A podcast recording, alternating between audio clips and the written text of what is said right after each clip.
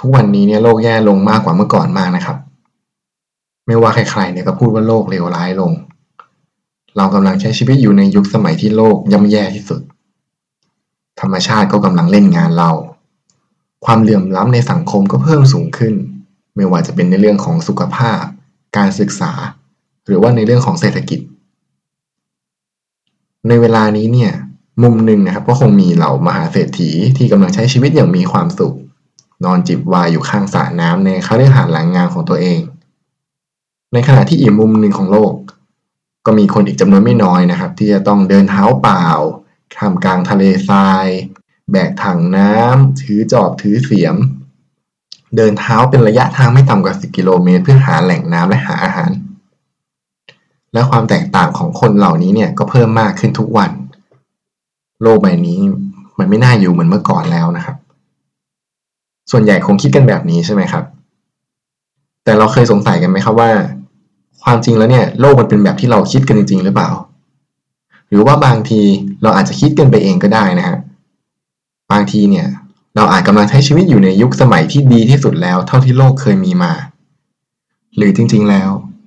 โลกอาจจะกำลังดีขึ้นในทุกๆวัน สวัสดีครับ ผมแอดโอและนี่คือรายการ ไปเจอหนังสือมาเล่มหนึ่งพอดแคสต์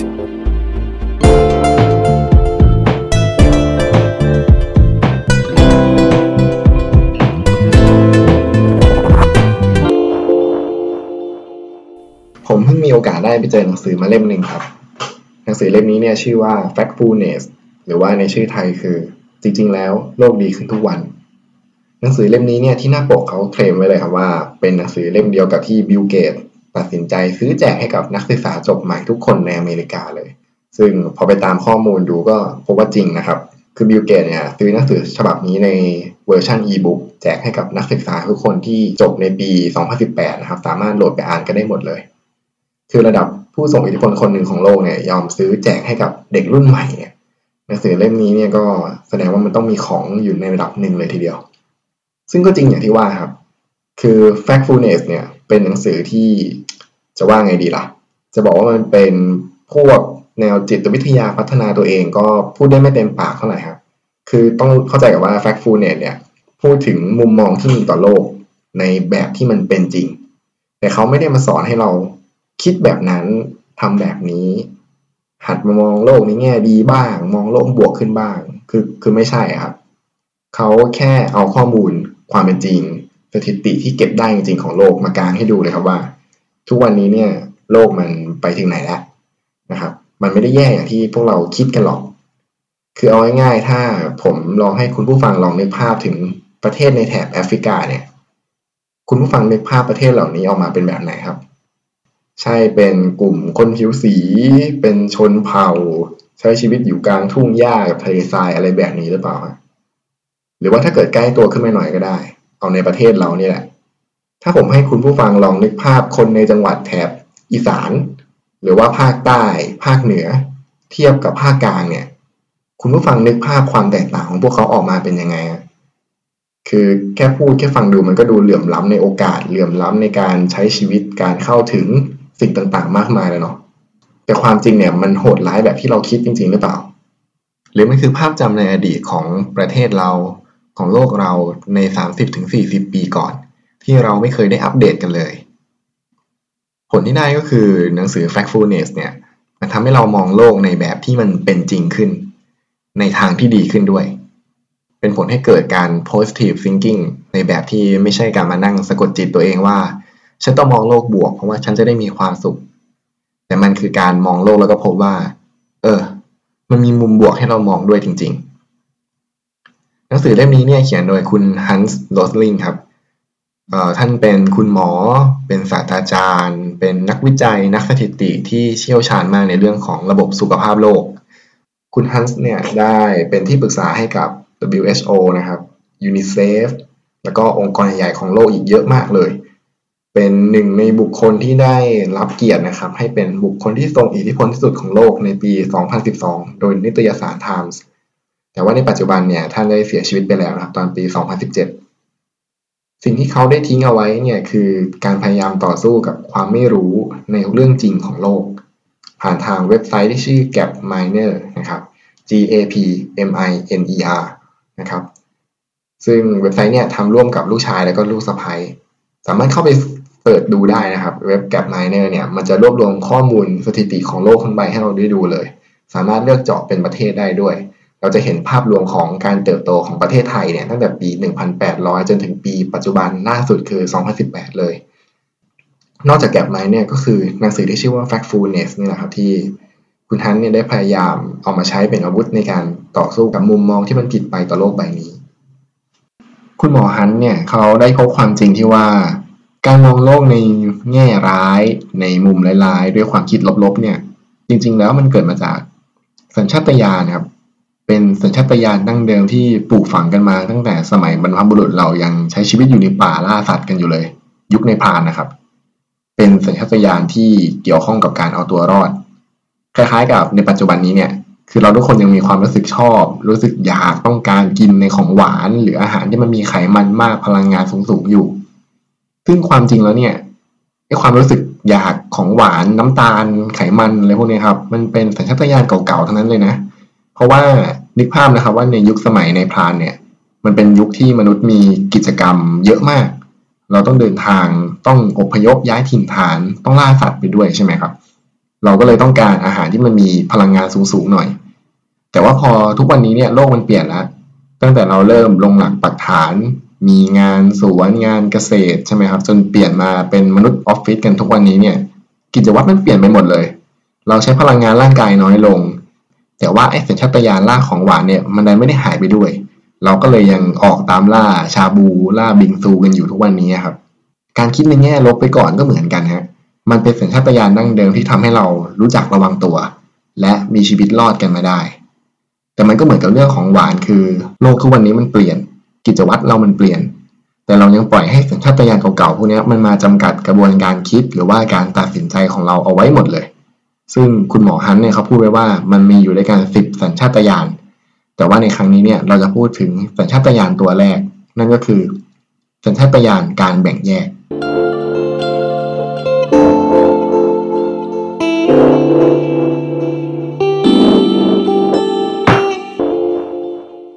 สัญชาตญาณในการแบ่งแยกเนี่ยมันคือกระบวนการคิดที่เราใช้ในการมองหรือว่า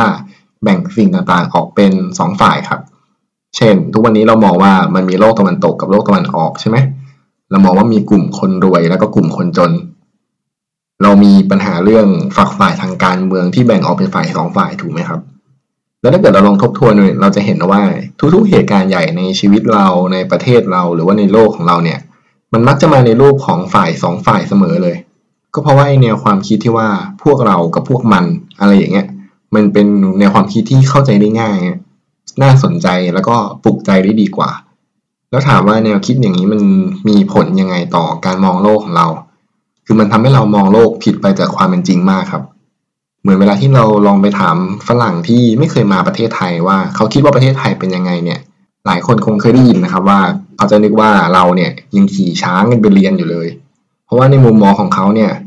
ประเทศไทยเนี่ยมันเป็นประเทศที่โลกตะวันออก เขาคือตะวันตก เขามีความซีวิไลซ์มากกว่า คล้ายๆกันฮะถ้าเกิดเราถามคนกรุงเทพที่ไม่รู้จักจังหวัดในแถบอีสานเนี่ยเขาก็คงคิดว่าคนอีสานเนี่ยใช้ชีวิตอยู่แบบชนบท อยู่บ้านยกไม้สูงสวมงอบออกไปทำนาตากแดด เด็กส่วนใหญ่ไม่ได้รับการศึกษาไม่มีเสื้อผ้าใส่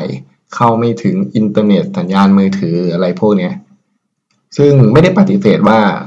มุมแบบนี้มันจะไม่มีนะ แต่เรากำลังพูดถึงว่าความจริงแล้วส่วนใหญ่แล้วเนี่ย เราไม่ได้เป็นแบบนั้นแล้ว ผลของการมองแบบแบ่งแยกคือ มันทำให้เรามองไม่เห็นกลุ่มคนที่เขาอยู่ตรงกลางอะ่ะกลุ่มคนซึ่งเป็นกลุ่มคนกลุ่มใหญ่เลยในสังคมไทยแล้วก็ในสังคมโลกด้วย แต่ในหนังสือเนี่ยจะกล่าวถึงประเด็นนี้ในระดับที่ใหญ่กว่ามาก นั่นคือการมองโลกในรูปแบบของกลุ่มสองกลุ่ม ทุกวันนี้เราบอกว่าประเทศในโลกเนี่ยแบ่งออกเป็นสองกลุ่ม คือ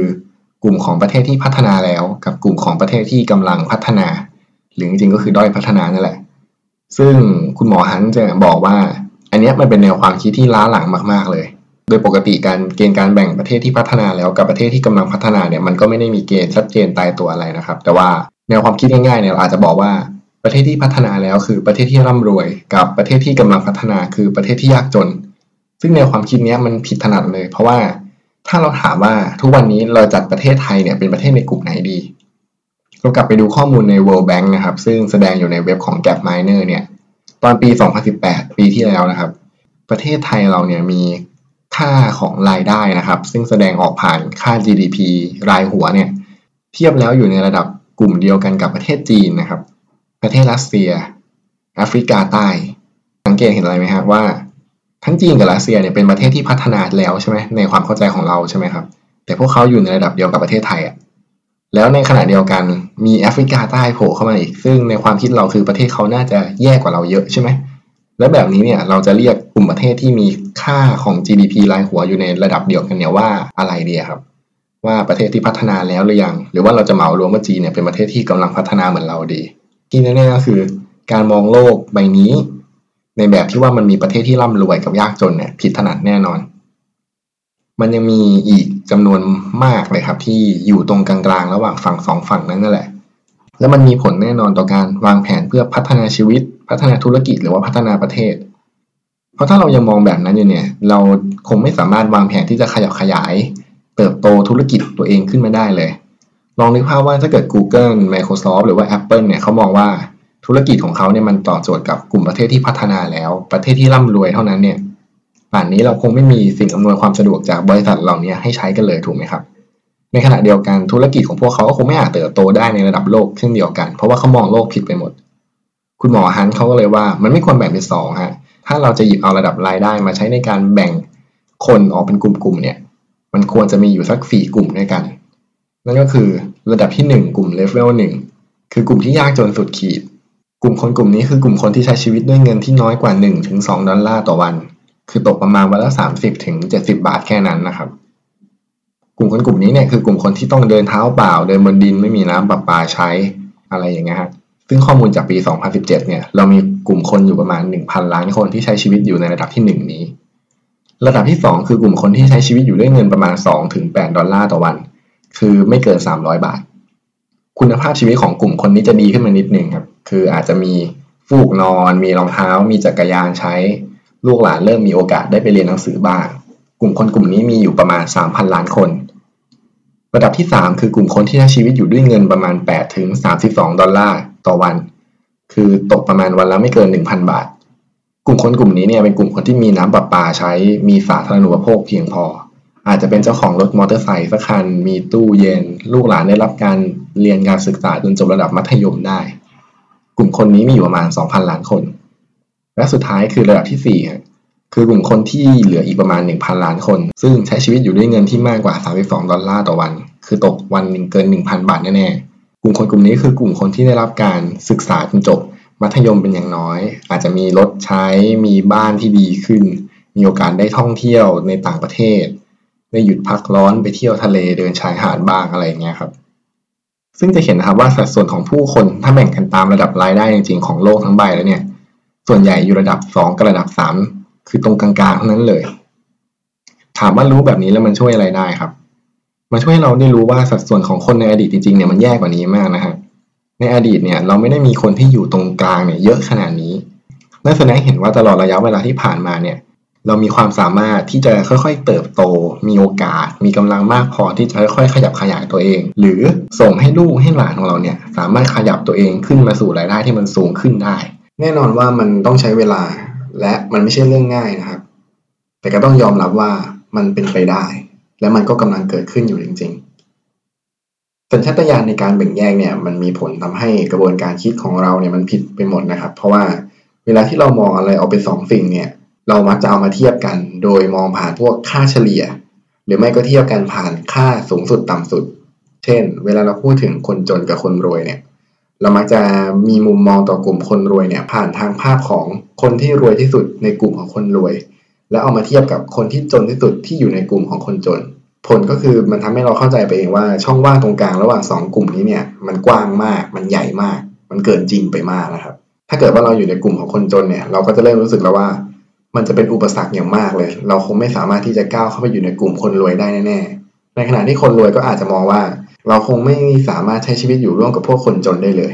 ซึ่งแน่นอนว่ามันผิดฮะเพราะอย่าลืมว่ายังมีคนอีกมากที่อยู่ตรงกลาง คนที่รวยที่สุดในกลุ่มของคนจนเนี่ย อาจจะมีรายได้น้อยกว่าคนที่จนที่สุดในหมู่คนรวยเพียงแค่นิดเดียวก็ได้ผู้ในทางสถิติก็คือ เราโฟกัสกับค่าเดี่ยวของข้อมูลมากเกินไป โดยไม่ได้สนใจกับการกระจายของข้อมูลเลย แล้วมันทำให้ความคิดที่เรามีเนี่ยมันสุดโต่งครับ ดังนั้นในการที่จะจำกัดสัญชาตญาณในการแบ่งแยกได้เนี่ย สิ่งหนึ่งเลยก็คือต้องลดความคิดหรือว่าการมองข้อมูลในลักษณะของข้อมูลเดียวก่อน ไม่มองข้อมูลผ่านจุดสูงสุดหรือต่ำสุด เพียงแค่จุดเดียว ให้มองหาค่าของการกระจายข้อมูลอยู่เสมอ เวลาที่อยู่ในสถานการณ์ที่มันดูเหมือนจะมีความคิดอยู่แค่สองชุดความคิดที่สุดขั้วมากๆ ให้ลองมองหากลุ่มที่มันอยู่ตรงกลางอยู่ด้วยเสมอครับ มันจะช่วยให้เราลดมุมมองหรือว่าความคิดที่เป็นสุดโต่งเกินไปได้ลง มันจะทำให้มุมมองที่เรามีต่อชีวิต ต่อสังคมนี้เนี่ย เริ่มต้นที่จะเปลี่ยนแปลงไปในทางที่ดีขึ้นได้